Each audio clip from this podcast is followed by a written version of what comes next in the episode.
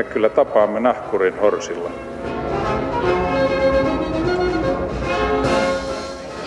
Mä sanoin, että minä juon nyt kahvia. Hyvät naiset, herrat ja ihmiset, tervetuloa tämän vuoden viimeisen maamikirjani pariin. Kiitos kun olette jaksaneet pitää meille seuraa ja kiitos teille kaikille, jotka lähetitte vuoden aikana kirjeitä, kortteja, sähköposteja tai jopa kaulaliinoja. Kuten laajalti tiedetään, ennustuksia on hyvin vaikea tehdä, varsinkin kun ne koskevat tulevaisuutta. Mutta emme täällä Yle Radio yhden kanavalla pelkää mitään ja yritämme reippaina, ellei mahdotonta, niin ainakin hyvin vaikeaa. Ennustamme tulevaisuutta ja katsomme kristallipalloon. Ennustaja eukoiksi, anteeksi ennustaja henkilöiksi sain värvättyä kaksi alan ammattimaisesti koulutettua harrastajaa. Tervetuloa kirjailijana ja TVstä tuttu Uuden aallon historioitsija Teemu Keskisarja huomenta. Huomenta.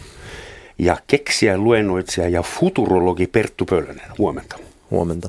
Kiitos kun jaksoitte. Aloitetaan susta Teemu. Sä oot esiintynyt TV-säkin ja varmaan Suomen historioitsijoista, ihana sana, tunnetuimpia tällä hetkellä. Ähm, Onko sä optimisti suhteessa tulevaisuuteen, kun sä oot tutkinut menneisyyttä työksesi ja teet sitä vieläkin?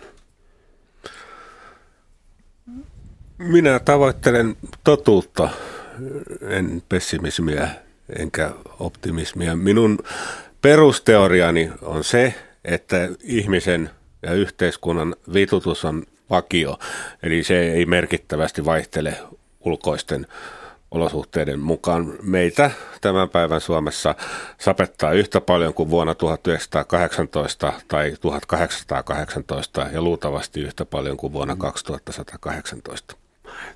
Analysoidaan tätä kohta. Sehän voi myös olla lohduttavaa, että kivun summa on vakio, mutta eikö, eikö se joudu kuitenkin myöntämään, että meillä on tällä hetkellä huomattavasti mukavammat oltavat kuin vuonna 1918 esimerkiksi. Täällä ei ammuta. Ilman muuta. Lääkäreitä on. Ja. Ilman muuta, mutta kipukynnys siirtyy sitä mukaan ylemmäs tai alemmas. Vaikkapa vihan aikana 300 vuotta sitten, kun Suomesta meinasivat loppua ihminen, ihmiset ja jokainen lapsi näkee, miten äitiä joukkoraiskataan vieressä. Siitä huolimatta ihmiset pystyvät löytämään valonpilkahdukset, optimismin, mielihyvän niistäkin ajoista. Ja vastaavasti tänä päivänä, kun elämä on turvallisempaa kuin koskaan, on muitakin psyykelääkkeitä kuin paloviina ja yhteiskunta pitää huolen turvaverkot äärettömän tiivit, niin meillä on kehittynyt uusia ahdistuksia, uusia ruumiillisia, varsinkin henkisiä kipuja. Mm. Niistä kohta enemmän. Perttu, sä, sinut on nyt myyty, sinua on myyty monta vuotta eräänlaisena lapsinerona, mutta se nyt ei enää käy. Sä oot 24. 20. Kolme. Häh? Kolme. 23, okei, okay. mutta täysin äh, esimerkiksi niin rangaistuskelpoinen kaikissa, kaikissa oikeudenkäynneissä.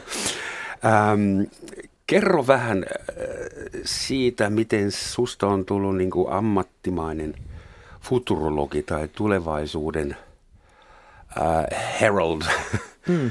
Tavallaan. Sä oot käynyt äh, Yhdysvalloissa monta kertaa, sulla oli Nasassa stipendi, sä oot hmm. saanut siellä tehdä töitä, sitten sä oot ollut Piilaaksossa ja sä monta kertaa viikossa Joo. luennoit niin siis kaksi vuotta sitten niin sain mahdollisuuden mennä opiskelemaan tulevaisuutta ja disruptiota ja megatrendejä ja näitä eksponentiaalisia teknologioita semmoisen singulariteettiyliopistoon. Ja siellä NASAn tutkimuskeskuksessa niin käytännössä käytiin läpi, että mihin tämä maailma on menossa.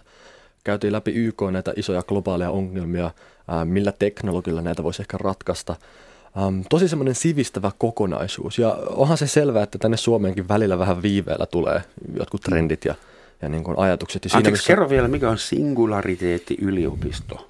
Ähm, singulariteetti on siis sana, mitä on käytetty fysiikassa ja matikassa Eikö ja teknologiassa. Se on ja... alkuräjähdyksen edeltävä. Se vähän riippuu, että mikä ala on, että miten se määritellään. Tässä niin teknologian näkökulmassa niin singulariteetti on se piste, minkä jälkeen me ei enää voida ennustaa eteenpäin, koska tulevaisuus tapahtuu heti. Eli toisin sanottuna me jäädään kakkoseksi koneisiin verrattuna.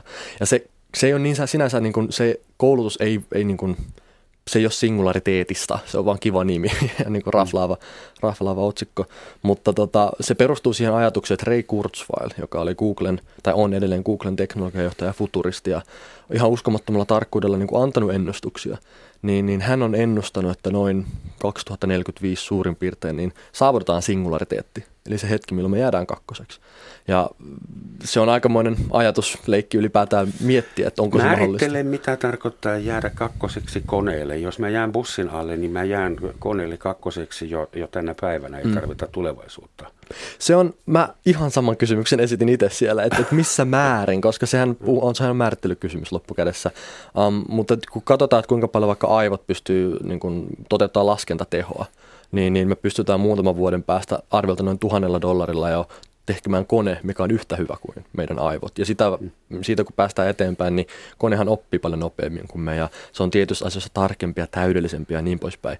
Se ei nyt tarkoita sitä, että ihmistä tulee turha ja tarpeeton, mutta tämä singulariteetti, en mä nyt ehkä sillä mm. vaivaisi itseni öisin, että se, se on vähän semmoinen futuristinen Point käs... of no return, niin, yksi ikään kuin. Ja kuulostaa vähän Y2K-hypetyksestä, jolloin ei tapahtunut on... yhtään mitään yep. planeetalla. Mutta mä heitän tämän heti takaisin historioitsijalle, että onpa hyvä, että meillä on molemmat vektorit tässä yhtälössä edustettuna. Teemu, kun Perttu täällä heikuttaa teknologiaa ja on opiskellut, mille teknologia teknologialla tulevaisuutta hoidetaan, hoidetaan. Miten ihminen on menneisyydessä hoitanut teknologialla tulevaisuuttaan, tai se sen teknologian rooli? Toisin sanoen, että kuinka paljon me voidaan odottaa, että teknologia tulee auttamaan ongelmiemme ratkaisussa? Sanotaan, että mikään ei ole uutta auringon alla, mutta emme ihan tuommoisia singulariteetteja tunnista menneisyydestä varsinkaan. Ruudin Suomen keksiminen, auton keksiminen. Aikalaisista aina tuntuu, Netti. että tämä aika rientää nopeammin kuin mikään aikaisempi ja meidän Mirjo on ihan erinäköinen kuin isovanhempien, mutta ehkäpä oikeasti tempo on, on kiihtynyt 1900-luvun lopulla 2000-luvun alulla ihan käsittämättömän vauhtiin. Voi olla, että se ei ole meidän aikalaisharhaa, vaan, vaan asiat menee sillä tavalla, että 1800-luvun ihmisten maailma ei muuttunut yhtä perinpohjaisesti, vaikka oli teollistuminen ja rautatie ja tele, telefoni, lennätin. Että kyllä teknologian kehitys jossain määrin elää omaa elämänsä ja juoksee, laukkaa karkuun meiltä. Ja mitä teknologiaksi edes lasketaan? Me voidaan myös puhua genetiikasta ja sitten ei puhuta enää roboteista, jotka kenties vallottavat maailman, vaan meistä itsestämme. Mutta meillä nyt on ollut teollinen vallankumous, sitten oli informaatiovallankumous. Mitä seuraavaksi?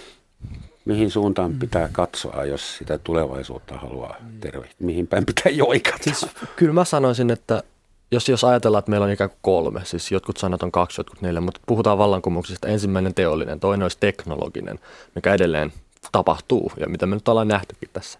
Mutta se kolmas vallankumous, mikä tulee seuraavaksi, niin mun mielestä sen on pakko olla inhimillinen vallankumous, koska se teknologia puskee ja pakottaa meitä miettimään aika perustavanlaatuisia asioita uudestaan. Et kun me voidaan 3D-printata aseja tappaa sillä, me voidaan tehdä seksirobotteja, me voidaan kloonata eläimiä, me voidaan editoida vauvan geenejä, meidän pitää alkaa jossain kohtaa miettiä, että mille me, niin kuin, annetaanko me rajat tälle vai ei, eli mikä me ollaan tämän kaiken muutoksen keskellä, että mitä on olla ihminen. Sä sanoit, että meidän pitää jossain vaiheessa ruveta miettimään, että haloo, eikö meidän olisi pitänyt ruveta miettimään ajat sitten, kun nyt on jo olemassa ensimmäiset vauvat, joiden geenit on CRISPR-teknologialla editoitu, ja kukaan mm. ei tiedä, miten he voivat sitten aikuisina Siis, ja kyllähän Tämä kuulostaa on... vähän naivilta, jos mm. sä sanot, että pitäisi ruveta miettimään. It's already happening. Siis tietyssä piirissä tosi hyvin siitä ja ollaan tietoisia. Ja, ja kyllä mäkin yllätyin siitä, kuinka paljon jo piilauksessakin puhuttiin muutama vuosi sitten etiikasta ja moraalista. Mm. Siis tekoälyalgoritmien takana esimerkiksi. Um, mutta mitä mä tarkoitan, kun puhutaan niin kuin vallankumouksesta ja niin kuin isossa kuvassa, niin mitä pitää tapahtua ennen kuin ihminen oppii? Se on ehkä se makrotason kysymys. Että jos tulee Cambridge Analytica ja sitten miljoonien Facebook-datat niin lähtee käsistä ja kukaan ei osaa niin kuin varoittaa yksityisyyden menettämistä ajoissa, niin kuinka moni oikeasti lopetti Facebookin tai ei. muutti sitä? Ei varmaan kukaan. No samalla mm. lailla, mitä pitää tapahtua ilmastonmuutoksessa tai mitä pitää tapahtua ähm, niin kuin geenieditoinnissa, mitä pitää tapahtua siinä sun tässä ennen kuin me oikeasti opitaan. Niin toi on mun mielestä tärkeä pointti huomata, että, että sanotaan, että sota on sitä, kun valtio tai johtaja kertoo, kuka sun vihollinen on, mutta vallankumous on se, kun ihmiset keksii sen itse. Ja siitä on kyllä puhuttu. Tämä ei ole missään nimessä uusi asia, mutta se, että joka ikin meistä niin kun ymmärtää sen tilanteen, että mihin me lantaa raja, koska kyse on meistä. Tällä hetkellä teknologia orjuttaa meitä. Se on mennyt tosi nopeasti ylöspäin. Meidän huomiokyky on lyhyempi kuin koskaan. nopea mielihyvän tarve ohjaa meitä. Meidän huomiosta käydään kauppaa. Me ollaan aikamoisia renkejä. Siis teknologia pitää meitä otteessaan. Niin se kertoo siitä, että me ei olla ihmisen onnistuttu kasvaa niin kuin ylemmäs, vaan se teknologia jollain tavalla niin kuin vie ehkä liikaakin meidän elämästä osaa. Ja nyt me aletaan näkee sitä enemmän mielenterveysongelmia kuin koskaan, enemmän henkisiä, psyykkisiä, sosiaalisia ongelmia kuin koskaan. Ihmiset niin, elää pidempään kuin koskaan, mutta mm. se ei sitten olekaan kivaa, vaan heitä pitää laittaa johonkin laitokseen, jossa ei riitä henkilökuntaa. Ja se, se on ihan järjenvastaista. Tuosta teknologian orjuutuksesta olen äärettömän samaa mieltä. Ja oikeastaan olen yllättynyt, että kuulin sen Pertun suusta. Mm. Siis, Ajattelin, että kaikki nuoret ihmiset ovat teknologia edistysuhkoisia. Jos akku loppuu, se on niin päivän paine hetki. Se pitää siis vaan ymmärtää mun mielestä se, että, että mitä teknologisemmaksi yhteiskunta muuttuu, niin sitä inhimillisemmäksi sen pitää myös muuttua. Ei meillä ole muuta mahdollisuutta. Ja, ja sen takia monesti kun ajatellaan teknologia, teknologia, teknologia, niin eihän meitä kiinnosta se, mikä muuttuu, koska kaikki muuttuu. Ei ole, ei ole kummonen ekspertti, jos sanoo, että toi muuttuu ja tämä muuttuu. Paljon kiinnostavampaa olisi kysyä, että mikä ei muutu. Mm. Kerro mulle se asia, mikä on 5 ja 10 ja 20 vuoden päästä samanlainen. Ja se, kuka sen keksii, niin silloin niin kuin avaimet onneen, koska... Mä veikkaan, tietää, että ne on mm. sex and drugs and rock and roll. niin, mutta tiedätkö, minkä vara rakentaa? Mikä on se, mihin voi luottaa? Itse asiassa niin. seksi ei nykyään päivänä kiinnosta kovin monia ihmisiä. Huumeiden käyttö on nuorisossa vähentynyt ja rockia, rocki, rockiakin soittaa vaan vanhat kalkkikset. Vanha. Niillä on ihan muut musiikkityylit, eli tuo sinun pyhä kolminaisuus ei päde. Oh, oisit sallinut mulle vähän nostalgiaa, mutta kun ei edes historioitsija. Ähm, tuo teknologia – se, mitä sä sanoit äsken, Teemu. Mulle tuli myös mieleen, että esimerkiksi nyt on ilmestynyt tuommoisia kosketusruutuja, värisi, värillisiä, myös äh, raitiovaunuihin. Ja moni mummo, anteeksi mummot, vielä kamppaili sen kanssa, että miten tämä toimii. Ja mä mietin, että minkä hemmetin takia tähän tarvittiin värillisiä touchscreenejä. Et sitä teknologiaa laitetaan aika usein myös semmoisiin paikkoihin, joihin sitä ei oikeasti tarve. Ihan vaan because we can, koska me voidaan. Japanissa on lämmitettyjä vessapyttyjä ja yksi, yksi kokonainen ydinvoimalla menee, menee siihen. Eli siis teknologiahan ei edes vain helpota meidän elämää, vaan miksi me tuotetaan sitä koko ajan? Yllättyykö joku muka siitä tutkimustuloksesta, että teknologia yksiselitteisesti on huonontanut oppimistuloksia suomalaisissa peruskouluissa. Totta kai, kun ei enää vaadita lainkaan keskitys, keskittymiskykyä tai pitkäjänteisyyttä, tunti on pelkkä erilaista näppäilyä ja käppäilyä ja opettajan puhetaidolla ei ole lainkaan merkitystä. Tietysti peruskoulu tuottaa lukutaidottomia yhdeksäsluokkalaisia tänään ja vielä enemmän kymmenen vuoden kuluttua.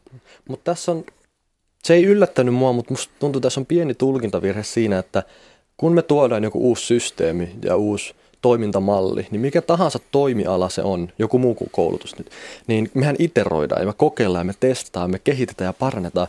Koulutus on sen verran herkkä aihe, että eihän kukaan halua, että se oma lapsi on se koekka, niin, niin musta se on vähän outoa, että ihmiset ole, olettaa, että nyt kun ollaan tehty valtava muutos ja loikka, että se heti seuraavana vuonna ikään kuin tuottaisi parempia tuloksia. Totta kai siinä pätee samat kokeilun ja erheen ja korjauksen ja oppimisen kaavat kuin kaikessa muussakin. Ja se, että mä en vielä tuomitsisi sitä, että nämä uudet toimintamallit ottaa aikaa, että uudet tavat tehdä ja käyttää teknologiaa ja jotenkin meidän pitää jollain tavalla niin kuin, antaa vähän armoa sille muutokselle, että se ei välttämättä heti mene läpi vielä.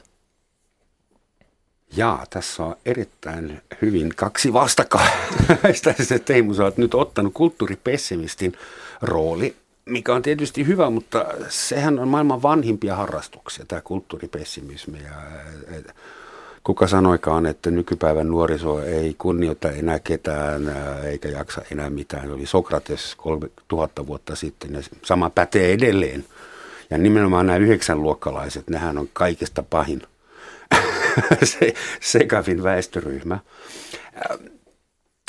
Miten ihminen ja teknologia, jos puhutaan, keskitytään tähän teknologiaan, on erilaisia teorioita. Yksi dystooppinen visio on se, että teknologia valvottaa ja meistä tulee koneetemme orjaa.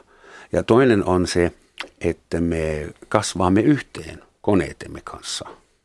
Aika moni on jo hybridi. Mulla on jo rillit naamassa ja rannekellokin on itse asiassa, ei nyt implantti, mm. sitten on insuliinipumppuja ja sydäntahdistimia, YMS ja nivel, lonkkaniveliä. Se on jo tapahtumassa. Mikä on teidän visio siitä, että tuleeko meistä kyborgeja tulevaisuudessa? Ja kyborgit hoitaa meitä sitten kyborg kodeissa. Teknologinen vastavallankumous on jo alkanut. Tunnen paljon ihmisiä, jotka eivät halua olla internetin kanssa missään tekemissä, eivätpä juuri näppäile puhelimiakaan. En usko, että koko Suomen väestö, saatiin maailman väestö, on pelastettavissa teknologian orjuudelta, mutta ehkä säilyy joku, jokin pieni joukko, mm. mikä vali itsenäisen koneettoman ajattelun perinnettä. Mm. Muistatteko te semmoista kirjaa, kun äh, 1984 vissiin oli? Mä luin sen 70-luvun George Orwell. Siinä oli semmoinen hirveä tulevaisuuden ää, fantasia, että valtio tai joku suuri hämärä järjestelmä kerää kaikkien ihmisten tiedot, informaatio 24-7. Big Brother is watching you, se tulee. Vai onko se Aldous Huxley Brave New Worldista? Jompikum, joka tapauksessa se, mikä musta on ollut tosi yllättävä, on se, että toisin kuin siinä visiossa – kukaan ei ole pakottanut ihmiskuntaa luovuttamaan dataansa, vaan ihmiskunta on tehnyt sen ihan vapaaehtoisesti niin nopeasti kuin suinkaan mahdollista ja vielä maksanut siitä, että sai, sai tehdä näin. Se on mun mielestä se suurin. No monet noista asioistahan oli jo todellisuutta Orwellin eläessä, puhumattakaan sitten tästä päivästä. Mm. Niin vuosi 84 ei, ei ole tieteiskirjallisuutta, vaan ihmiskunnan historiaa. Mutta mistä se johtuu, että ihmiset ryntää miljardeittain vapaaehtoisesti siihen aitauksiin, josta heitä on varoitettu. Ja nyt sitten mietitään, että oliko se niin hyvä juttu olla siinä Facebookissa viimeiset kymmenen vuotta. Aika moni miettii. Kertokaa te teknologisemmat ihmiset, mitä jumalatonta haittaa Facebookin tietojen katoamisesta ja varastamisesta on koitunut. En minä ainakaan mokoman takia heittäisi edes kaljatölkkiä seinään. Ei mulla ole mitään niin paljon sanottavaa. Niin yksilötasolla, mutta ilmeisesti on todettu aivan sataprosenttisen varmaksi, että tiettyihin vaaleihin on vaikutettu väärillä Facebook-tileillä ja disinformaatiolla. Kaikkiin maailman historian vaaleihin on, jos mahdollista, vaikutettu ulkoa päin ja sisältä käsin jo ikiseen Suomen presidentinvaaliin ja myöskin suomalaiset vaikuttaa, taisivat, jos pystyisivät kirjeen ja banderolleihin, banderolleihin kanssa Amerikan seuraaviin presidentinvaaleihin. Mitä merkillistä tuossa mukaan oli? Se on kyllä totta. Propaganda on aina ollut mukana. Mutta mä yritän kuitenkin naulita sun Teemu, anna, anna mulle hetki vielä Teemu kanssa. Kun sä, sä nyt otat sen linjan, että asiat on ikuisia ja ihminen ei tavallaan muutu, niin siitä mä oon samaa mieltä. Ei hormonitasolla ja yksityisellä tasolla ihmiset kauheasti on muuttuneet varmaan tuhansien vuosien aikana, mutta kerro nyt historioitsijana, että mikä muuttuu tässä maailmassa? Mitkä ovat nämä ikuiset algoritmit ihmiskunnan, yhteiskunnan ja mitkä on nämä muuttuvat tekijät? Et sinä tarvitse historioitsijaa tuota kertomaan, miten nämä Mika Valtarin kuuluisat saarnaajasta lainatut aforismit menivätkään. Ihmisen vaatteet ja hänen tietokoneensa muuttuvat, mutta ihmisen mieli ei mihinkään siellä alla, alla muutu. Näin on tarkoitettu. Mutta sittenhän meillä on syytä pessimismiin. Miten niin? Sitten seuraava Hitler on sellainen ajan kysymys, milloin hän tulee. Hän saattaa olla nainenkin jopa ja hänellä on sitten semmoista teknologiaa käytössä. Joo, mutta että... seuraava Hitlerin jälkeen tulee seuraava Einstein ja Sigmund Freud ja Sokrates ja niin edespäin. Hmm. Perttu, auta, mitä sä? Tota, ai että. Miltä tällainen niin tulevaisuus, tämmöinen niin syklinen, vellova niin. historian käsitys kuulostaa? Tota, No jos mä aloitan sillä, että kun puhuttiin siitä, että, että, että äh, niin ihminen on sama ja, ja mitään ei muutu. Joo, ihminen on sama, mutta ne työkalut, mitä meillä on, kehittyy ja, ja menee eteenpäin siinä mielessä, että me ollaan todella rajallisia. Että meidän silmä ei näe kovin kauas, mutta me ollaan kehitetty niin kuin kaukoputki. Me nähdään toisiin galaksiin. Meidän silmä ei näe kovin lähelle. Me ollaan kehitetty mikroskooppi. Mm. Me nähdään molekyylitasolla. Niin me kehitetään teknologioita, mitkä auttaa meitä tekemään uskomattomampia asioita. Joo, se ihminen ei muutu, mutta me kasvetaan, me jollain tavalla opitaan ja kerätään lisää tietoa tästä maailmasta. No nyt se on selvää, että joo, ihminen on sama kuin tuhat vuotta sitten, mutta meidän konteksti on hyvin erilainen, koska ihmiskunnan historian kehitys on tuhansia vuosia ollut lineaarista ja lokaalia. Se on tapahtunut tietyissä yhteisöissä, se on kasvanut tasaisesti. Viimeiset 30 vuotta ja ensimmäistä kertaa ihmiskunnan historiassa, näin mä väitän, niin se kehitys ei ollut enää lineaarista, vaan eksponentiaalista. Kun meillä on Mooren laki, transistorit tota, kasvaa tuplaten, tietoteknologia kehittyy tuplaten, niin se on huikea ero, miten se kehitys tapahtuu. No samalla lailla se ei ole enää lokaalia se kehitys, vaan se on globaalia. Meillä on nyt niin kuin puolet maailmasta netissä, vastapuolet, mutta kuitenkin neljä miljardia ihmistä, niin kuin neljä miljardia aivoa yhdistetty se, että jos sä haluat selvittää ja kehittää ja oppia ja niin kuin jakaa, niin ei tämmöinen ollut kontekstina koskaan mahdollista. No seuraavan kymmenen vuoden aikana tämä progressio jatkuu samana. Meillä on kolme miljardia uutta mieltä netissä. Mm. Niin se on selvää, että, että tämä, tämä kehitys, mikä me nyt nähdään, niin voidaan sanoa, että aina on ollut niin kuin nopeata se kehitystä ja aina seuraava sukupolvi on pilalla ja niin poispäin. Mutta kun me katsotaan tämmöisiä asioita, että maailma on yhdistetty ja connected, me katsotaan YK on seitsemässä globaalia ongelmaa, niiden progressio, lukutaito, tasa-arvo, lapsikuolleisuus, elinen odote. Me ollaan tehty niin kovia niin kuin kasvuja siellä, että voidaan aidon oikeasti sanoa, että, että kyllä meidän maailma on huomattavasti erilainen nyt kuin se oli ennen. Se tarkoittaa edelleen sitä, että joo, ihminen on sama. Mutta että tuosta, että tuleeko meissä vaikka kyborgia, mitä sä aikaisemmin sanoit, niin, niin ihan varmasti me tullaan laittaa tietokone meidän sisälle. Se, että jos joku kokee, että se on outoa tai ihmeellistä, niin mehän tehdään nyt jo sitä siis sydämen Se on jo kasvanut ja, kiinni meihin se tietokone, niin, se et, kännykkä. Et, et samalla lailla kuin niin kun, oli tutkimus siitä, että, että kuka, mikä eläin niin kuin liikkuu kaikista tehokkaimmin ilman, että se käyttää paljon energiaa siihen. Ne kävisit läpi kotkat ja jänikset ja muuta. Ja joku keksi, että hei, annetaan ihmiselle polkupyörä. Koska ihminen pärjää aika huonosti. Käveleminen polttaa mm-hmm. kaloreita ja se ei, sä et pääse hirveän pitkälle. Ja mä en muista mikä se sija oli, mutta siis kymmeniä ja kymmeniä ja kymmeniä. No sitten ihmisille annettiin polkupyörä ja mikä oli ihmeellistä, niin se oli ykkösenä siellä. Koska nyt... Mutta hän ajoi asfaltilla. Niin, mutta kuuntele, siis pointti on se, että ihmiset hän ei saanut lisää lihaksia eikä energiaa eikä tehoa, mutta se innovaatio, se polkupyörä auttoi häntä menee kilometrejä ja kilometrejä pienellä vaivalla. No se, mm. mitä koneet tekee meidän aivoilla, on ihan sama juttu. Meillä mm. ei ole ennen ollut koneita. Meillä, meillä on pystytty boostaamaan meidän aivojen kapasiteettia, okay. mutta nyt kun meillä on tietokoneet Totta ja kai, mutta siinä on semmoinenkin niin. ero, että kun sä kävelet ja kaadut, mm. niin tuskin kuolet. Mutta fillarilla voit kyllä törmätä niin, että sun kallo halkeaa. Että siis riskitkin kasvaa mm. eksponentiaalisesti. Ne kasvaa, mutta ehkä tässä niin kuin mun, mun pointtina oli se, että, että niin kuin ne työkalut, mistä mä mm-hmm. aloitin, niin ne auttaa meitä kasvamaan ja kehittymään nopeammin kuin ennen.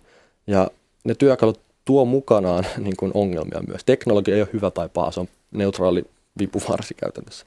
Niin, niin meidän pitää tunnistaa, että, että mitkä on niitä hyviä asioita, mitkä muuttuu ja mitkä on niitä huonoja, mitkä ei muutu. Tämä polkupyörä on hieno Ja mä oon itse sitä mieltä, että musiikki ja polkupyörä on varmaan ihmiskunnan hienoimpia keksintöjä ikinä. Musiikista en ole niin varma, kun on kansallishymnejä ja marsseja sen muista.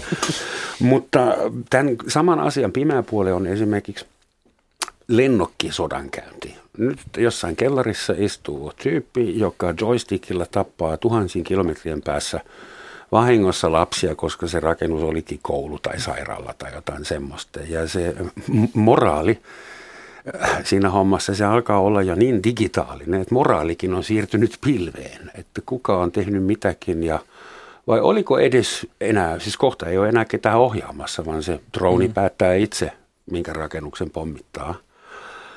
Ää, sellaistahan ei voi lainsäädännöllä mm. säätää. Meillä on laki, että ihmisen genomi ei saa editoida ja just se rikottiin Kiinassa. Mm. Ja ihminen ei ole ikinä jättänyt käyttämättä mitään keksimänsä teknologiaa. Mm. Onko meillä mitään mahiksia kehittää jotain kontrollijärjestelmiä, että, että pahimmilta katastrofeilta voidaan välttyä? Esimerkiksi atomipommi ei ole käytetty Nagasakin jälkeen, mikä on uskomatonta. Eikä tuo sinun kauko-ohjattu lennokki minun mielestäni kuulostanut kovin järkyttävältä esimerkiltä. Vasta teknologia on tuonut sodankäyntiin sellaisen vaatimuksen, että ei saisi tappaa sivilejä eikä sivullisia. 1700-luvun sotapäälliköistä olisi ollut aivan ihmeessä, että mitä vittua silloin kun lähdetään Nehän on kunnian, ken, kunnian kentille, niin totta kai rapatessa roiskuu. Ja kun vallataan kaupunki, niin samaan kasaan suolistetaan lapset ja vanhukset kuin harniskaajatkin. Mutta antaako se kenties toivoa, että me soditaan edelleen, mutta me yritetään tehdä siitä kliinisen siistiä? No kun noin sanoit, kehitetään seuraavaksi semmoinen lennokki, jossa ne kaksi aggressiivista valtionpäämiestä voi keskenään se pelata äly, älypelinä sen sodan aiheuttamatta vahinkoa viattomille. No mutta ehkä 50 vuoden kuluttua meillä on lennokkeja, jotka pystyy mittamaan sun aivoaalloista, että uskotko sä suureen Jumalaan tai puolueeseen, ja jos et usko, niin se ampuu sulle ysimillisen kalloon. Että näitä algoritmeja voidaan varmasti yhdistää, eikä siihen, Perttu hymyille, siihen ei mene 50 vuotta, siihen meni 10. Eikö toi esimerkki oli hauska, koska kyllä mä muistan Piilaaksossa käytiin jo läpi semmoisia droneja, missä on siis kamera, ja siinä kamerassa on tota kuvantunnistusteknologia, niin se pystyy tarketoimaan vaikka 20-28-vuotiaat mies, miehet. Sitten se käy ja skannaa, ja kun se löytää, niin se, se tekee tehtävänsä, että sehän on selvää, että sotateknologia on aina, tai sota on aina niin kuin ollut yksi iso driveri teknologialle, mutta meillä on todella paljon uudenlaista tapaa tehdä pahaa sen teknologian vuoksi. Se on aika, aika pelottavaa, koska tosiaan näitä on hirmu vaikea reguloida ja hallinnoida. Siis se, että um, yksityinen esimerkki, eli jos joku tekee kotonaan 3D-printtämällä just sen aseen, niin ethän se sitä pysty uh, niin kuin jotenkin ennaltaehkäisemään, jos joku haluaa semmoisen olohuoneessaan tehdä. Niin isoja isoja haasteita, se on kyllä ihan selvä, on tulossa. Kun sä sitä tulevaisuutta opiskelit, niin mitkä ovat nämä, nämä suurimmat punaiset langat, joita pitkin sitä tulevaisuutta niin kuin analysoidaan etukäteen? Teknologia on se yksi, mutta mm. esimerkiksi äh, Club of Rome 72 aloitti ja nyt on näitä kaikenlaisia varoituksia hyvin lyhyin väliajoin tulevat, äh, että resurssit loppuu. Ja varoitetaan siitä, että esimerkiksi tämän hetken migraatioaalto, koska ei ollut niin paljon ihmisiä pakosalla tai muuttamalla – muuttamassa kuin nyt, että tästä kehittyy tappelu resursseista, hengitysilmasta, juomavedestä, elintilasta. Oliko tämä yksi tekijä teidän? On. E, totta kai me pystytään niin kuin näkemään isoja megatrendejä, että mihin suuntaan tämä on menossa. Eli esimerkiksi kaupungistuminen. Voidaan suurin piirtein olettaa, että, että, että kymmenen vuoden päästä ollaan tässä tilanteessa, tai, tai maahanmuutto, mitkä on ne liikkeet, tai tai ähm, ikääntyminen. Me pystytään laskemaan, että 10 ja 20 vuoden päästä tämä on se tilanne. Niin tuommoiset me pystytään tietämään, mutta mitä tulee ylipäätään ennustumiseen ja, ja niin kuin eteenpäin katsomiseen, niin tietyllä tavalla maailma ei enää muutu niin kuin tasaisesti ja innovaatiolla ja 10 prosenttia kerrallaan ja kvartaali niin kuin kerrallaan, vaan, vaan me nähdään disruptioita, mullistuksia ja vallankumouksia niin kuin lyhyemmissä sykleissä. Hmm. Jos katsotaan, että kymmenen vuotta on ollut siitä, kun iPhone tuli markkinoille, niin kuinka monta niin kuin uutta toimialaa se on luonut ja miten se on muuttunut meidän arkeen. No samalla lailla kun meillä tulee nanoteknologia, kvanttitietokoneita, digitaalibiologia ja 3D-printeri ja virtuaalitodellisuus ja tekoäly ja, ja robotiikka ja nämä kaikki tulee samalla lailla luomaan niin kuin uutta. Ja ne ei tule erikseen, vaan ne tulee keskenänsä verkostoituneena vielä. Koska nämä kaikki informaatioteknologioita. Sä voit laittaa tekoäly ja robotiikan yhteen, tai nanoteknologia ja 3D-printerin, tai blockchainin ja virtuaalitodellisuuden. Ja tässä mielessä niin ei ennen ollut mahdollista ottaa yhtä teollisuutta ja laittaa sitä toisen teollisuuden kanssa yhteen. Mutta nyt koska meillä on se informaatio, joka yhdistää näitä, niin siellä on ihan uudenlaisia mahdollisuuksia. Mutta tota, sen takia se on yleensä vaikea, vaikea katsoa tulevaisuuteen, koska se on yleensä aina yllättänyt meidät. Jos mä olisin kertonut äh, kymmenen vuotta sitten, missä me ollaan nyt, kukaan jos uskonut. Jos me katsotaan, että 20 vuotta sitten, Google tehtiin 98, eikö vaan? Niin 20 vuotta sitten, niin miten me edes elettiin? miten sä haluaisit perustaa yrityksen, haluaisit tehdä yhtään mitään, niin miten sä otit tietoa selville ennen Googlea? Menikö se oikeasti kirjasta? Niin se, se on ajatuksena, niin kuin, että, että miten me elettiin. Emme me edes muista. Me piti niin. lapsena vuonna 70 suurin piirtein 10-vuotiaana kirjoittaa esseitä, että millainen maailma on 2000-luvulla. Ja me kaikki kirjoitettiin tietysti reppuhelikoptereista ja lentävistä autoista. Ja toki ne keksittiin molemmat, mutta ei niitä kukaan käytä. Mm. Vaan se todellinen mullistus oli kännykkä ja internet. Mutta ota, Teemu, sä sanoit, että on yhä enemmän ihmisiä, jotka – vastustavat tätä teknologioitumista ja menevät jonkinnäköisen ei-digitaalisen undergroundiin. Ja eivät halua olla netissä, eivät käytä kännykkä. Näetkö että meille syntyy tulevaisuudessa semmoinen niin analoginen an- alamaailma vai onko meillä jossain vaiheessa ana- analogisia terroristeja, jotka sabotoivat digitaalisia laitteita – ei, vaan, vaan hiljaisia järki-ihmisiä, joiden on pakko pysytellä kaapissa. Jos sinä täällä Yleisradiossa ilmaiset somekielteisyyttäsi ja sanot, että mä en muuten ala meidän uutta tietojärjestelmää käyttämään, niin sut sanerataan ensimmäisenä täältä helvettiin. Ja samalla tavalla se on kaikissa työpaikoissa, myöskin mä, fyysisillä Mä en ole Facebookissa ja Yleisradio ei ole ottanut asian puheeksi vielä, että ei mua pakotettu. siihen, mutta joo. Mutta siis tulevaisuudessahan tätä valvontaa ei voi välttää. Mä mietin, että jos mä olisin rikollinen tai mulla olisi syytä elää piilossa, mä en voi ostaa kahvikuppiakaan Suomen maasta ilman, että siitä jää jotain jälkeä. Ellei, ellei jää digitaalista jälkeä mun, mun maksukortista, niin mä oon kymmenellä kameralla matkalla sinne kahvilaan – ja julkisissa, siis, sehän on käytännössä mahdotonta lähteä pois. En pysty seuraamaan teidän ajatuksia kaikille tasoille. Minä en ymmärrä, mitä haittaa minulla olisi siitä, että isoveli valvoo mua jatkuvasti, vaikka siis mun tietokoneen käyttöä, mun puhelimen käyttöä. Mitä muuta salattavaa mulla ei mielestäni ole kuin pankkitunnukset. Okei. Okay. Hmm. Se on näkökulma, joka on täysin validi. Mutta mistä sitten tämä paranoja tulee? Siis 30 prosenttia meidän mediajutuista on sitä, että taas somessa on sitä ja joku on mennyt väärin käsiin. 50 miljoonaa veriryhmää on mennyt väärin käsiin. Ja voiko tähän suhtautua niin lungisti? Mä tein Äh, DNA-testit piilaaksossa.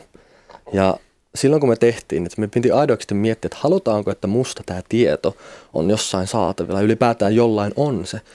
Ja se, mitä me tehtiin, me tehtiin kryptatut itsestään tuhoavat sähköpostiosoitteet, mistä me lähetettiin ne niin, että ne ei pystyisi yhdistämään sitä meihin, eli mm-hmm. kuka on kukakin.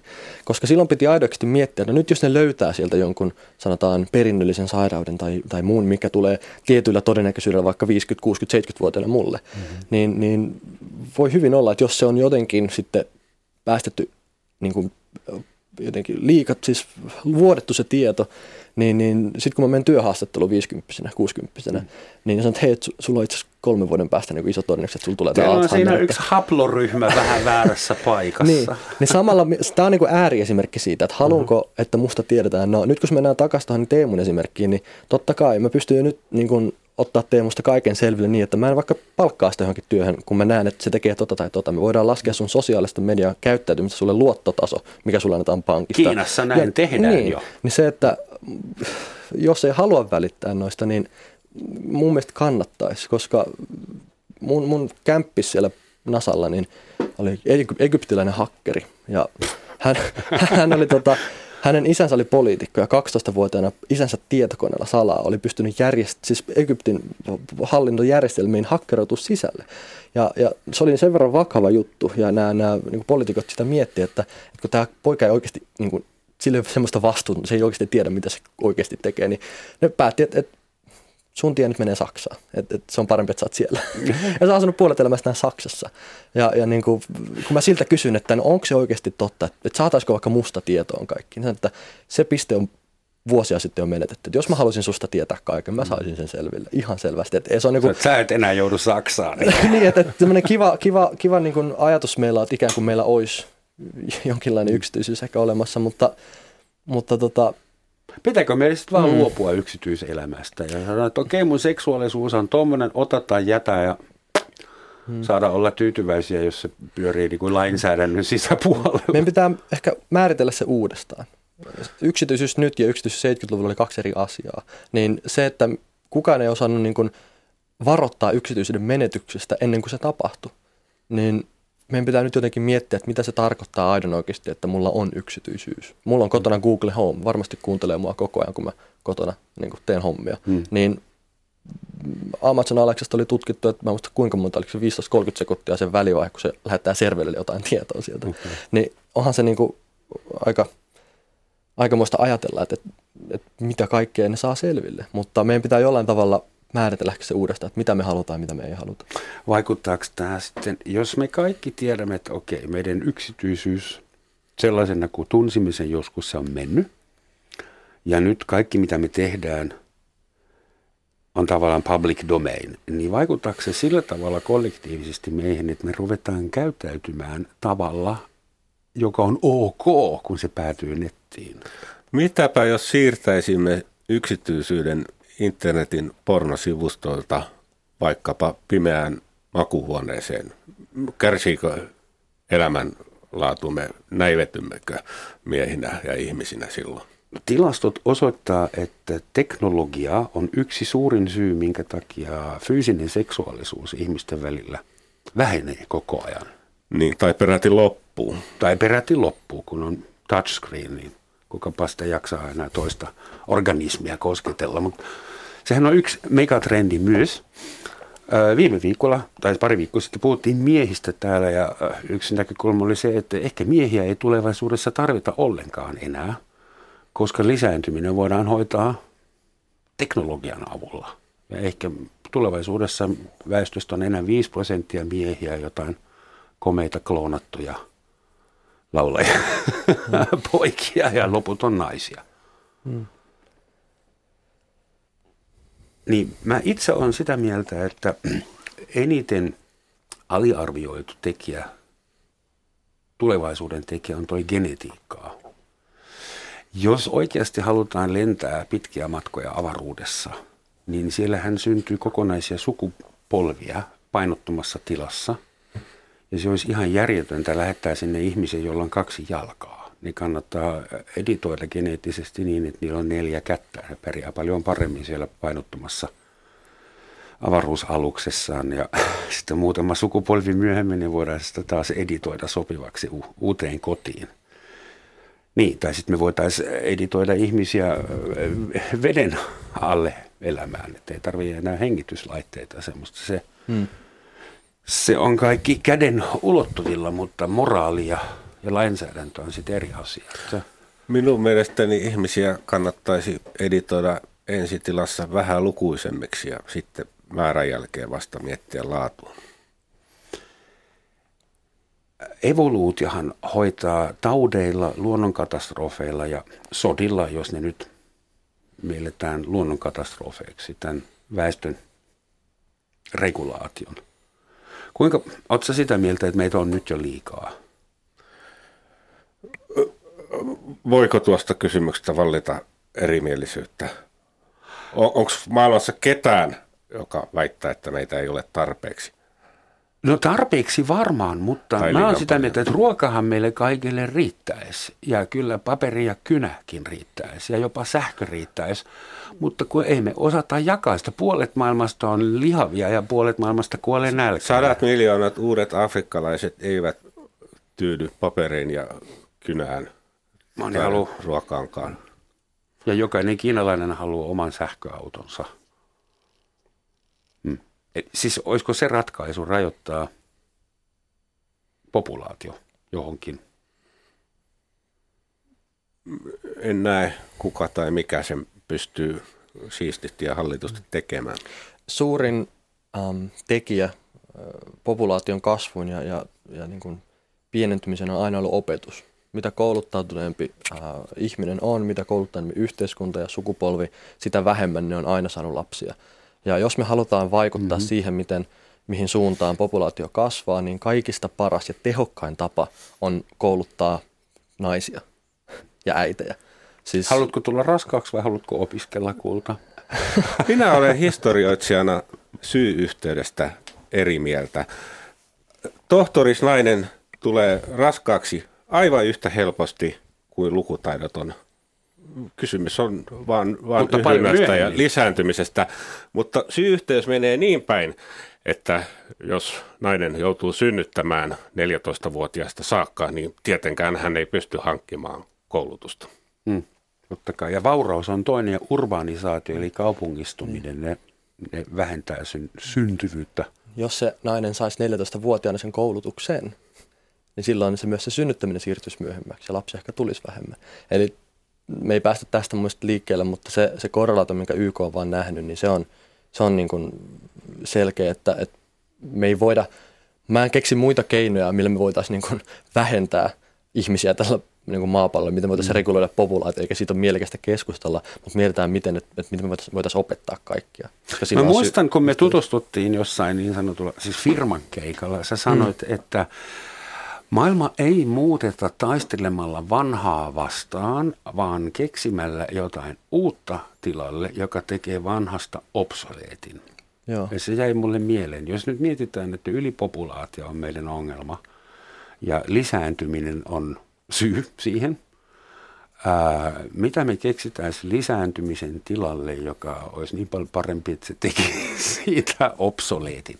Mä mietin, alussa tapeltiin luola vastaan luola, sitten kylä vastaan kylä, sitten ruhtinaskuntaa vastaan kuningaskuntaa, sitten liittouma vastaan liittouma. Nyt meillä on neljä, viisi iso blokkia tällä planeetalla ja globalisaatio on jo tapahtunut. Algoritmit liikkuu, ilma liikkuu, vesi liikkuu, vain ihmiset on hankalia ja rasisteja ja meillä on rajoja ja semmoista fiktiivistä kamaa. Eikö teidänkin mielestä globalisaatio on niin järkevä ja vääjäämätön kehitys? Että kun halutaan hallita tämän planeetan resurssit ja, ja yhd- yhdessäolo, niin ei se onnistu kuin globaalilla yhdellä hallinnolla. Vai onko tämä hirveä visio teidän mielestä? Tarvitaanko näitä typeriä kansallisvaltiota, anteeksi Suomi, Minä en tajua tavuakaan puheestasi. Mitä enemmän globalisaatiota, sen tehokkaampi paikallishallinnon yksikkö, kansakunta käytännössä on. Mutta mä tarkoitan esimerkiksi yksi valuuta koko planeetalla, olisiko siinä järkeä? Yksi ainut. Jos on blockchainiin tuettu, niin sitten mä käyttäisin. Koska sulla on niitä reippaasti jossain jemmassa. No hitsi, mun tulevaisuuden visiot, vaikka mä niin niihin satsasin, että ne nyt kaikki teilataan täällä. No, tulee mieleen, Mauno Koivistolta kysyttiin kerran Neuvostoliitossa, mikä on Suomen äh, tarkoitus, ja Koivisto sanoi selviytyminen yhdellä sanalla. Että onko tämä sitten se parasta, mitä me voidaan tulevaisuudessa? Hyvä vastaus, ajaton vastaus. Eikö vaan? Paras valtiollinen filosofia ikinä. Onko tämä sitten se, mihin me joudutaan tyytymään, että voidaan istua täällä ensi vuonna uuden vuoden Mun mielestä, aattona ja olla elossa? Mm, me voidaan olla sen muutoksen uhreja tai me voidaan olla sen muutoksen arkkitehtejä. Um, monesti kun puhutaan tulevaisuudessa, puhutaan, että tulevaisuus tulee, ikään kuin se olisi jotain kontrolloimatonta, joka pyyhältää meidän ohja ja ikään kuin meillä ei olisi mitään sanottavaa siihen. Ja mm, tulevaisuus ja disruptio varsinkin, se on aina luonut enemmän, mitä se on tuhonnut. Mutta meidän on helppo keskustella siitä, mikä tuhoutuu, koska me nähdään se. Mutta meidän on vaikeampi keskustella siitä, mitä tulee tilalle, koska se on jotain uutta ja me ei osata nähdä sitä etukäteen. Kun mä olin koulussa, ei ollut sellaista ammattia kuin appikehittäjä, nyt niitä on yli 14 miljoonaa. Uh, ei ollut sellaista ammattia kuin virtuaalitodellisuuspelaaja, no nyt niitäkin on. Niin ei me tiedetä, mitä me tullaan 50 ja 15 vuoden päästä tekemään, niin se on helppo jäädä siihen, että hei, me nähdään, että tuo muuttuu ja työpaikat katoaa ja ammatit katoaa ja identiteetti on, on uh, uhattuna ja niin poispäin. Mutta nämä, nämä teknologian disruptio on yleensä aina luonut enemmän tilalle. Niin se, että ei, ei mun mielestä puhuttaisi vaan siitä, että me selviydytään, ei olla sen muutoksen uhreja, vaan, mm. vaan tehdään se tulevaisuus. Se on kaikista paras tapa ennustaa tulevuus, tulevaisuutta tekemällä se. Niin se on ihan selvää, että meillä on isoja haasteita, mutta ei meidän tarvitse olla aina se hidas vitonen, joka reagoi asioihin. Me voidaan olla myös nopea kakkonen. Meidän ei tarvitse olla se ensimmäinen maailmassa, mutta pidetään silmät ja korvat auki sillä, että, että siitä ei tule selviytymistä, vaan että me voitaisiin näyttää, mihin se maailma menee. Suomi on, mm. sanotaan, että meillä on yksi maailman parhaista koulutusjärjestelmistä. Tarkoittaa, että meillä pulpeteissa istuu niin kuin ihan uskomaton popule ja massa, siis lähtötaso. Lähtökohta on niin hyvä, että mun mielestä on aliarvioista, että ajatellaan, että meidän pitää selviytyä. Meillä on maailman paras niin kuin lähtökohta muuttaa maailmaa ja luoda uusia Facebookia ja Microsofteja. Niin sen sijaan, että me jotenkin, meidän pitää asettaa rima tarpeeksi korkealle. Minä tarkoitin selviytymisellä samaa kuin ilmeisesti Mauno Koivisto, eli ulkopolitiikkaa hänen tapauksensa. Mm. Saan Neuvostoliittoa ja tulevaisuudessa kenties maahanmuuttajien vyöryä. Pysyä omana erillisenä valtiona. Mä sanoin selviytyä. Joo. Sä puhuit myös koulusta ja kritisoit ankarasti, että, että se vähänkin pitkäjänteisyys ja huomiojänne, vai mikä se oli huomiojänne, mitä nuorilla joskus oli, että sitäkään ei enää ole. Miten sä näet, että miten lapsia voi valmentaa mahdollisia tulevaisuuksia varten? Mikä olisi... Esimerkiksi lukemalla lapsille iltasatuja kannustamalla niitä hyvin, hyvän kirjallisuuden pariin. Vanha konsti, mutta ei välttämättä vanhentunut. Mutta saako sen kuitenkin lukea tabletilta vai pitääkö se olla paperikirja? Onko väliä? Paperikirja on ihan kätevä sovellus, mutta eipä mua sanottavasti tabletitkaan häiritse. Silloin, jos siinä on läsnäolo, niin sen kokemus aikuinen oikeasti mukana.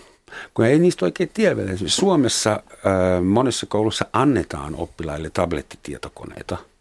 Ja Saksassa keskustellaan vielä siitä, että pitäisikö tablettitietokoneita opetuksessa sallia koska se, jos ei kaikilla ole yhtä hyvä prosessori, niin se aiheuttaa eriarvoisuutta ja vaikea juttu. Eihän meillä nytkään luokassa kaikilla sama prosessori tuolla päässä. Niin, luultavasti se tasa-arvoistaa enemmän kuin eriarvoistaa tabletti.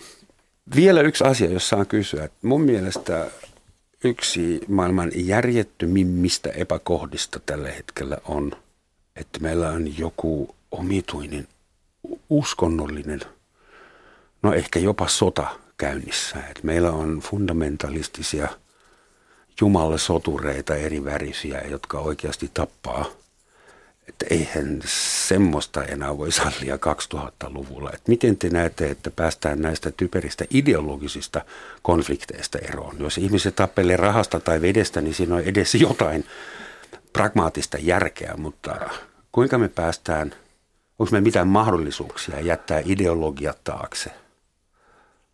Nationalismit, rasismit, fundamentalismit. Suomalainen versio kristinuskosta, siis herätysliikkeiden terästämä ja luonnontieteiden laimentama, ei ole mikään typerä ideologia, josta kannattaisi pyristellä eroon. Pikemminkin päinvastoin siitä tulisi ottaa mallia kaukomaiden toisiaan kansanmurhaavien heimojen. No en mä ollut suomalaista tapaa, koska Suomessahan suomalaista e- tapaa elää ja, ja arvomaailmaa ei pyritä viemään kellekään toiselle niin kuin väkisin aseilla. Niin, mutta kun kerran kysyt, mulla ei ole aavistustakaan siitä, miten shiat ja sunnit saataisiin lopettaa toistensa kansanmurhaaminen. Niin. Mä ehkä nostaisin sen pointin, että, että ne radikaali esimerkit, mitä me otetaan ja me nähdään terroristi-iskuja ja sitä sun tätä, niin me ei voida mun mielestä yleistää sitä niin kuin kaikkien uskontojen ja ideologioiden niin kuin ongelmaksi.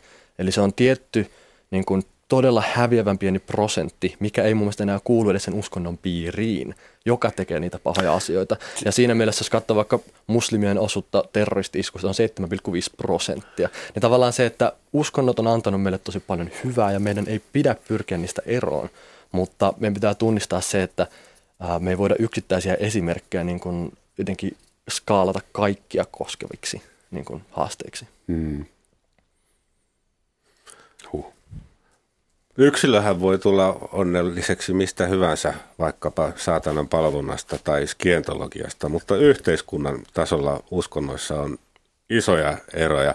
Ja hedelmistään puu tunnetaan.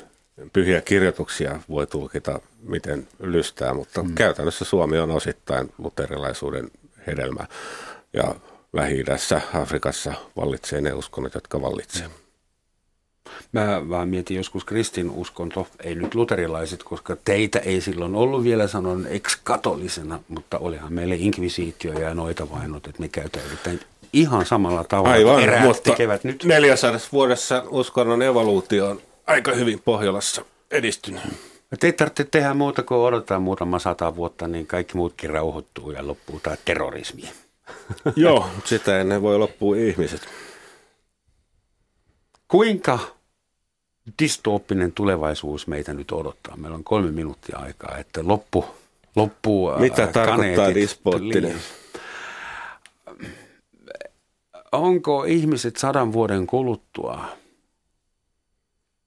vapaampia, jalompia, kehittyneempiä vai ollaanko me sadan vuoden kuluttua ihan samassa jamassa, paitsi eri teknologian ympäröimänä tai kenties uuden teknologian orjina?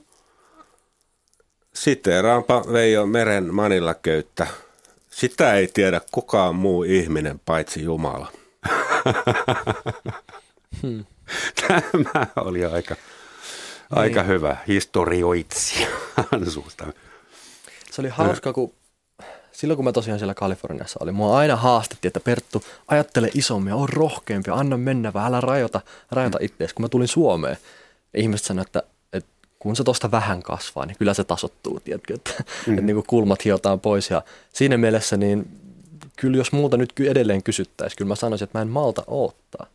Että oispa jo 5 ja 10, 20 vuotta eteenpäin. Um, se progressio, mikä me ollaan tehty teknologian ansiosta elämän perusasioissa, niin, niin se tulee menee eteenpäin. Se on ollut ihan huikea kasvu. Se tuo uusia ongelmia, mutta mä oon silti sitä mieltä, että, että me tullaan kasvamaan ihmisinä toivottavasti. Mä uskon siihen. Että en malta odottaa, että tulevaisuus tulisi jo. Eli on oikeasti sun mielestä syytä odottaa semmoista Star Trek-tyyppistä maailmaa, missä me oikeasti ymmärrämme toisiamme. Ei ole rasismia enää, ei seksismiä, ole täyttä tasa-arvoa. Ja... Me ei varmaan päästä noista asioista koskaan kokonaan eroon, mutta se, että me eletään globaalissa maailmassa, niin se on ehkä auttanut meitä. Ja mä, mä niiden kokemusten perusteella, mitä mä oon niin kuin maailmaa kiertämällä saanut, niin on nähnyt, että se tahtotila ainakin on jo hyvin niin kuin, äh, vahva sen suhteen, että me halutaan tehdä tästä maapallosta parempi paikka. Ja kaikki tekee sitä vasten työtä ja antaa parhaansa, niin työkalut on parhaat kuin koskaan, niin ehkä me saadaan jotain hyvää tällä aikaa. Perttu Pölönen, Teemu Keskisarja, sen enempää ei ehditä parantaa tulevaisuutta, että tulkoon nyt jo. Kiitos teille. Lopuksi vielä sitaatti. Uuden vuoden kunniaksi. Muuta elämäsi tänään. Älä jätä mitään tulevaisuuden varaan, vaan toimi nyt viipymättä. Näin sanoi nainen nimeltä Simone de Beauvoir. Hyvää uutta vuotta ja moi.